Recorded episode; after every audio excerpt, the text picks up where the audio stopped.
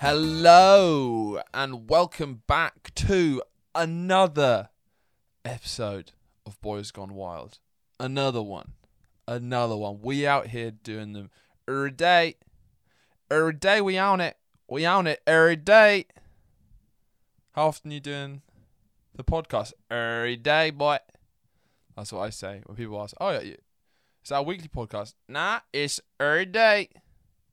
Why have you got the accent on? Cause it's every day, baby. This, you're English. Why? Cause baby, it's every day. Every day we out here making content. We out here making hot spicy content. Um, I think this pandemic has really shown um, that people make content no matter what. You know, I think no matter. I I'd love to see. Imagine if World War Three actually went down. How would the internet respond? 'Cause it's such a like, it's a weird cold place sometimes. Like if during World War Two, if there was like TikTok or Instagram or Facebook, there would be definitely be whole battalions doing synchronized dances on TikTok before they went over the trenches. Like the amount of memes there'd be about the Nazis and the Germans and the end of the world. It like if there was an asteroid heading to to destroy planet Earth and we knew we had like 15 minutes left to live, definitely people would start making content about it. It's, I think it's definitely at that sort of mind frame where people are so focused on trying to be topical and have a hot take that even if the world was impending doom, it'd be like shit. That's oh god, do I have enough time to get a good bit out of that? Wait, we've got 20 minutes left. That means I can at least if I can if I can do a video and get it out of my story on 10 minutes. Uh, because yeah, I, I bet if that we all of us knew the world was going to end, I bet you could go on Call of Duty online, and you'd definitely find some people there. You'd definitely find people online still, still, still the. I, I bet you'd still be able to play some matches. If I'm gonna go out, I'm gonna go out swinging, baby. Tactical nuke. I've realised that um, with more people watching Boys Gone Wild, that within the algorithm, you might get a YouTube suggestion for some of my Chortle Student Comedy Award videos. Uh, you're not allowed to watch those. That's unacceptable, and it's a you break trust. If you watch those, then you're not allowed to watch the podcast. If you look at my Chortle Student Comedy Awards, then that's unethical, and you've breached the the bond of trust that I've spent 14 episodes trying to build, because those things are incredibly unethical. Basically, for people who don't know, is a competition for uh, comedians who are, have to be at a university at the time, and Steve Bennett, the guy who runs Chortle, the biggest comedy website in the country, goes around all the universities and holds a heat. Then you get to semi-finals, um, and then you get to a big final that's in Edinburgh, and it's a great competition because it's sort of one of the first real comps to really test like the new generation. Because if you win that, it's sort of like you're sort of the best of the the youngest people, you know.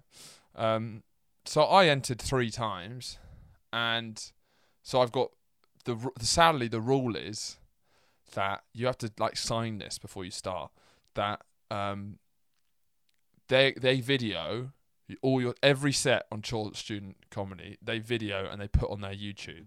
But you have to sign a thing where they say you cannot we we will keep this up and you cannot take it down and when you're just starting comedy you don't give a shit. You don't think anything will happen. You don't think you'll even do it for a living. You don't think anything like that will come about. You don't think you'll be doing it in the future. So you say fuck it. Yeah I'll, I'll do it.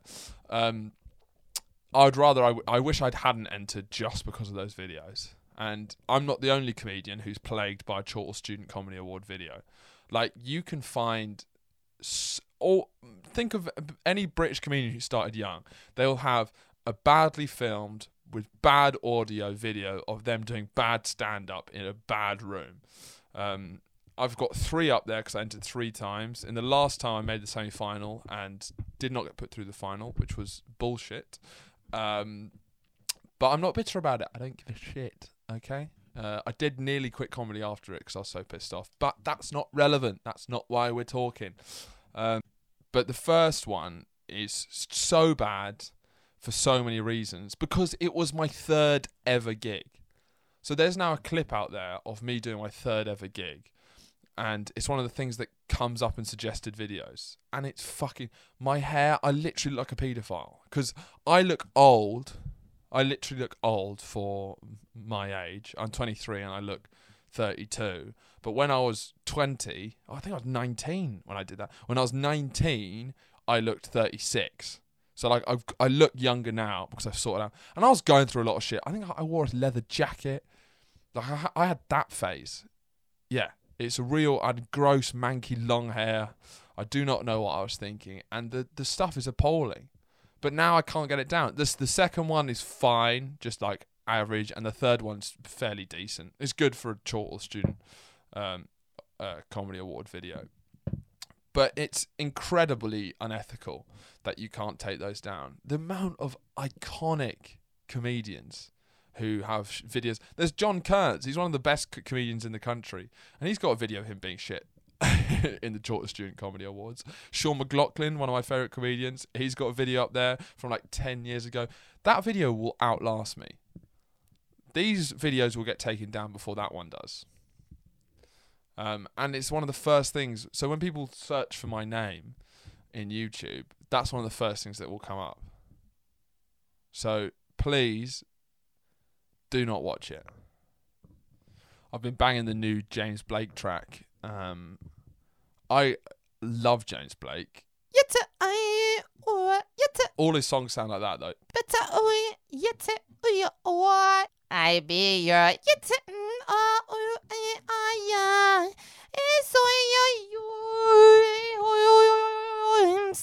Cause I love you oh, but it hurts me. it's I am so lonely. it's a mm, high, They do all sound like that, but it's fucking for for a angsty white boy. Yes, please. I'll gobble up anything he puts out. I think his music is gorgeous. And one of my favorite albums of recent times is his album Assume Form. Um, and what why that's a great album is because it's a bit of a departure from from his normal stuff. Normally, his stuff is unbelievably miserable about heartbreak, loss, loneliness, but this is an album about how basically he's found love and how uh, he's matured in his taste for love. He's matured in his views on love. That he doesn't no longer sees it as something that has to be painful. It doesn't necessarily for something to be passionate and a great love. It doesn't have to hurt. Uh, you can just flow together. The whole album's about him finding love, and it just the two people, him and the person he loves, flowing together, and that's fine. And that love can be gentle, love, love can be peaceful. It doesn't have to be this wrought, painful, anxiety-driven thing. And it was a really important album for me. And then I found out that uh, he wrote about Jameela Jamil. So now I'm completely torn because I can't stand Jameela Jamil. She represents everything I hate. Um, God, it's so hard because I love James Blake so much. And I dislike James, Jameela Jamil. So, well, I don't dislike. She just is so nice. She's got that Rupi Kaur kind of naivety. Like, I don't think she's a bad person. Uh, she just fucking sucks and doesn't realize why. She's the body positivity woman who um, she's the body positivity woman who uh, is incredibly beautiful and incredibly skinny, but just constantly appropriates fat culture. Uh, somehow she's the face of body positivity when she is stick thing and beautiful. Um, but yeah, it's odd. I'm just I list those songs and they, they, they mean a lot to me, and it's a really they've really formed me but then they're about someone who I can't stand. like one of his sons, can't believe the way we flow. Yeah. And it's like, I used to listen to that, and it used to conjure up visions that were very personal to me. But now I can't just imagine being stuck in a house with Jameela Jamil. So it's it's weird how that sort of ruined the album for me. Um, I've been watching a lot of cooking programs because I uh, with with TV I have, we have to me and my mum have to watch stuff that's we both enjoy. So it normally ends up being sort of cooking programs because uh, my mum's obsessed with food, obsessed with food. My mum and my sister adore food, and I like it quite a bit, but um, they're absolutely obsessed. So we watch these like we watch lots of episodes of Chef's Table. Do you guys know the Netflix series Chef's Table, uh, where they basically follow the most incredible Michelin star chefs uh, and explain their story.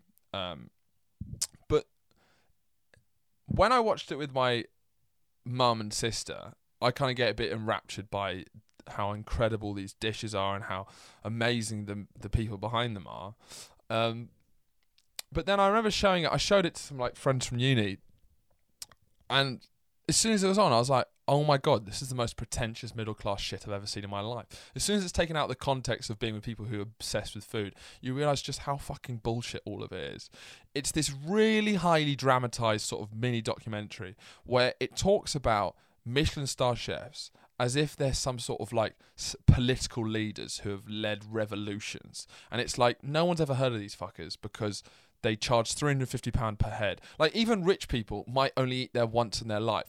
But the way they talk about them is if they found the fucking cure for cancer.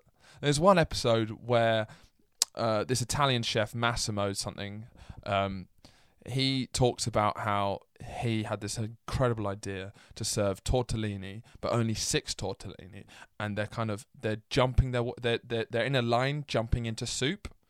Why don't we serve something very provocative?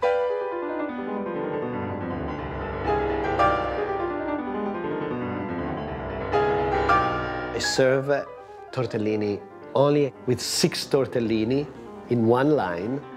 They were walking into the broth. So it's like they're they're placed carefully as if they're jumping into soup, sort of like lemmings. Um, and the way this sort of like all the- food critics are normally these kind of quite overweight women with trendy haircuts and like big glasses because of course um, they they all, most most film critics look like the slug from Monsters Inc. He was saying, Here are six tortellini. You have to respect each one. Um, but the, the house enclosed because the the Michelin star food world is very similar to the abstract art world, where it's so encapsulated in itself uh, that it has no real idea of sort of relative proportions. So the way she's talking about him is like. Wow, it's incredible to think that Massimo must have walked through these doors 20 years ago. Little did he know he was about to change the world. Six tortellini on a plate. I just can't believe it. It's insane to think of. Can you imagine traditional Italian cooking? How they'd be turning their grave if they thought that somebody would shake things up like that. It's just changed the entire way I perceive tortellini. The key word there is tortellini. Whenever they're doing these superlatives, he's a genius. He's changed the world. Just remember tortellini. He's changed tortellini for a very few people. I still eat tortellini the exact same. And the way uh, he talks about traditional Italian cooking, well, they hated me for serving so little tortellini. Imagine what what the locals they were thinking about us. They want me dead. You know, you cannot mess with grandmother recipe. Because you do not go against Mama's cooking. And I don't know how much that's true because it seems ridiculous that anyone get angry because you're serving a small amount tortellini. Well, I mean, Italy's the one place in the world where you can imagine people getting furious about uh, uh, about the numbers of tortellini you're serving. Um, I watch Chef's Table, but I also watch uh, my mum's. Me and my mum have watched this for maybe the last ten years, so I have a very personal connection to it, even though it is shite. Uh, the show MasterChef, which is with Gregg Wallace and John Torode, um, and it's basically a, a cooking competition where they get amateurs. There's a version with the professionals, but it, it's it's a, it's rid- ridiculously edited. It's like a reality TV show basically, where all these people they do all these dishes, they do all these challenges, classic, but it's sort of cut up and edited to the point where um, it always look every single time in one of these shows, every single time. It looks like just as it's like, right, guys, time's up. You got to serve up every single time it's a mad frantic rush as if they haven't prepared it Like I'd love to see in one of these shows, like just once, someone finish early. Like I'm sure they do the same in Bake Off or something like that. In all of these cooking competition shows, it's always this mad, frantic rush right at the end. Um, it's always like five seconds on the clock, and it's just, they just managed to get put the sauce on just in time. Like I'd love someone to like finish. Yeah, I've, uh, and it, they just. Oh, so what are you cooking? Oh, I've already done it. Yeah, it only took twenty minutes. Uh, and just have them just sitting there as everyone's just madly running around. Like, fuck, maybe I should have put some more shit on it because I finished really early. Uh, but n- not what you watch those programs. Never does anyone finish on time. Like, have some better time management. Some of you. Um, but my boy gone wild is Gregg Wallace. Um, because I've always like Gregg Wallace is a fascinating individual. It's insane. I don't know what his appeal is. Maybe his appeal is he's got this sort of jo- Joe Biden appeal where sort of Middle England seem to like him because he's sort of uh, chummy and like slightly relatable. Um, he looks like an egg, and he manages to present loads of stuff and get so many gigs and do MasterChef when he himself can't cook. He's a greengrocer. He worked on Covent Garden as a greengrocer, which is what my granddad did. Um, and he must be the most famous greengrocer in the world. But I don't know how you can go from being a greengrocer to being a television presenter as seamlessly. It's almost impressive um, how much he's achieved, considering that he looks like an egg and he's a greengrocer. My mum is gets furious at the idea of Gregg Wallace, and I'm like, I don't know. I sort of respect. I respect the hustle um, because he's presenting a cooking program, and he's meant to be the everyman sort of person, and he sort of lives up to that role because he's a fucking moron. Um, and John Torode is like an excellent chef. He's like world renowned, and Gregg Wallace, the English guy, the John Torode is an Australian chef, and the English guy we got on the show is just fucking Gregg Wallace, and the contestants it's it's what I like about watching the show is that the contestants spend ages making these dishes. They present them to the two chefs. John Torode takes a, a bite and goes like, mm, "Okay, I'm getting I'm getting I'm getting a whisper of cumin." Has this uh, very developed palate and describes with great detail and precision um, what he's tasting. And then Gregg will just get his spoon and go into the pudding like, "It's sticky, very sticky." Yeah, I'd have that. I'd have that for pudding. it's very. I like it. It's sticky. And it's like, who the fuck? Why are you judging these chefs' things when you can't even cook? How good has this got to be for it to be awarded a Blue Peter badge? I've run over time.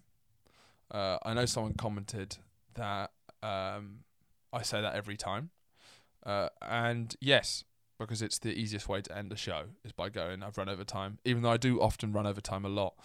Um, yeah, that's the end of the show.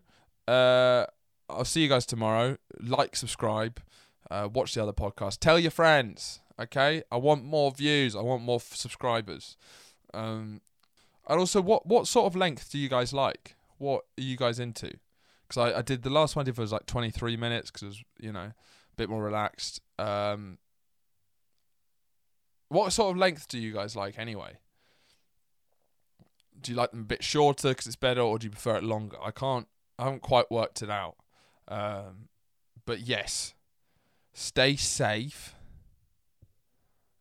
Um, and oh no, before I go, before I go, um, I don't know if some of you guys have listened, but a lot of people are commenting on Billy Garton Jr.'s the you know the motivational speaker, the guy who jumps in the pool every day, uh, on his uh, TikTok. And what's amazing is that the rent has run out on the rented house that he's got the pool from. So you might be wondering how the fuck does this guy have a pool? It's because he rents the place and he's been kicked out. So what does Billy Garton Jr. do? He starts doing cold showers.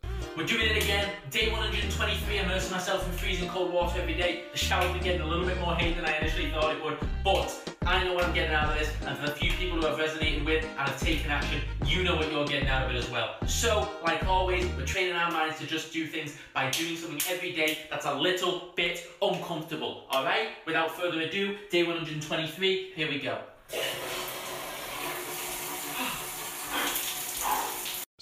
Um, go on his latest post and look at some of the comments. They are hysterical. I just I'm so here for people. I could look all day. I could read comments of people uh, claiming that the shower's warm. I did a few comments myself, um, and I've I saw I saw a few listeners of the show commenting. So this is great. Let's just keep it up because I think we can get him to the point at least where he'll show uh, that he's switched the shower on to cold. That's sort of the start, but I want it to get to the point where he's going in an ice bath and he's putting a temperature stick in there. Um, so yeah, stay safe, stay humble, and most importantly, think big, work smart.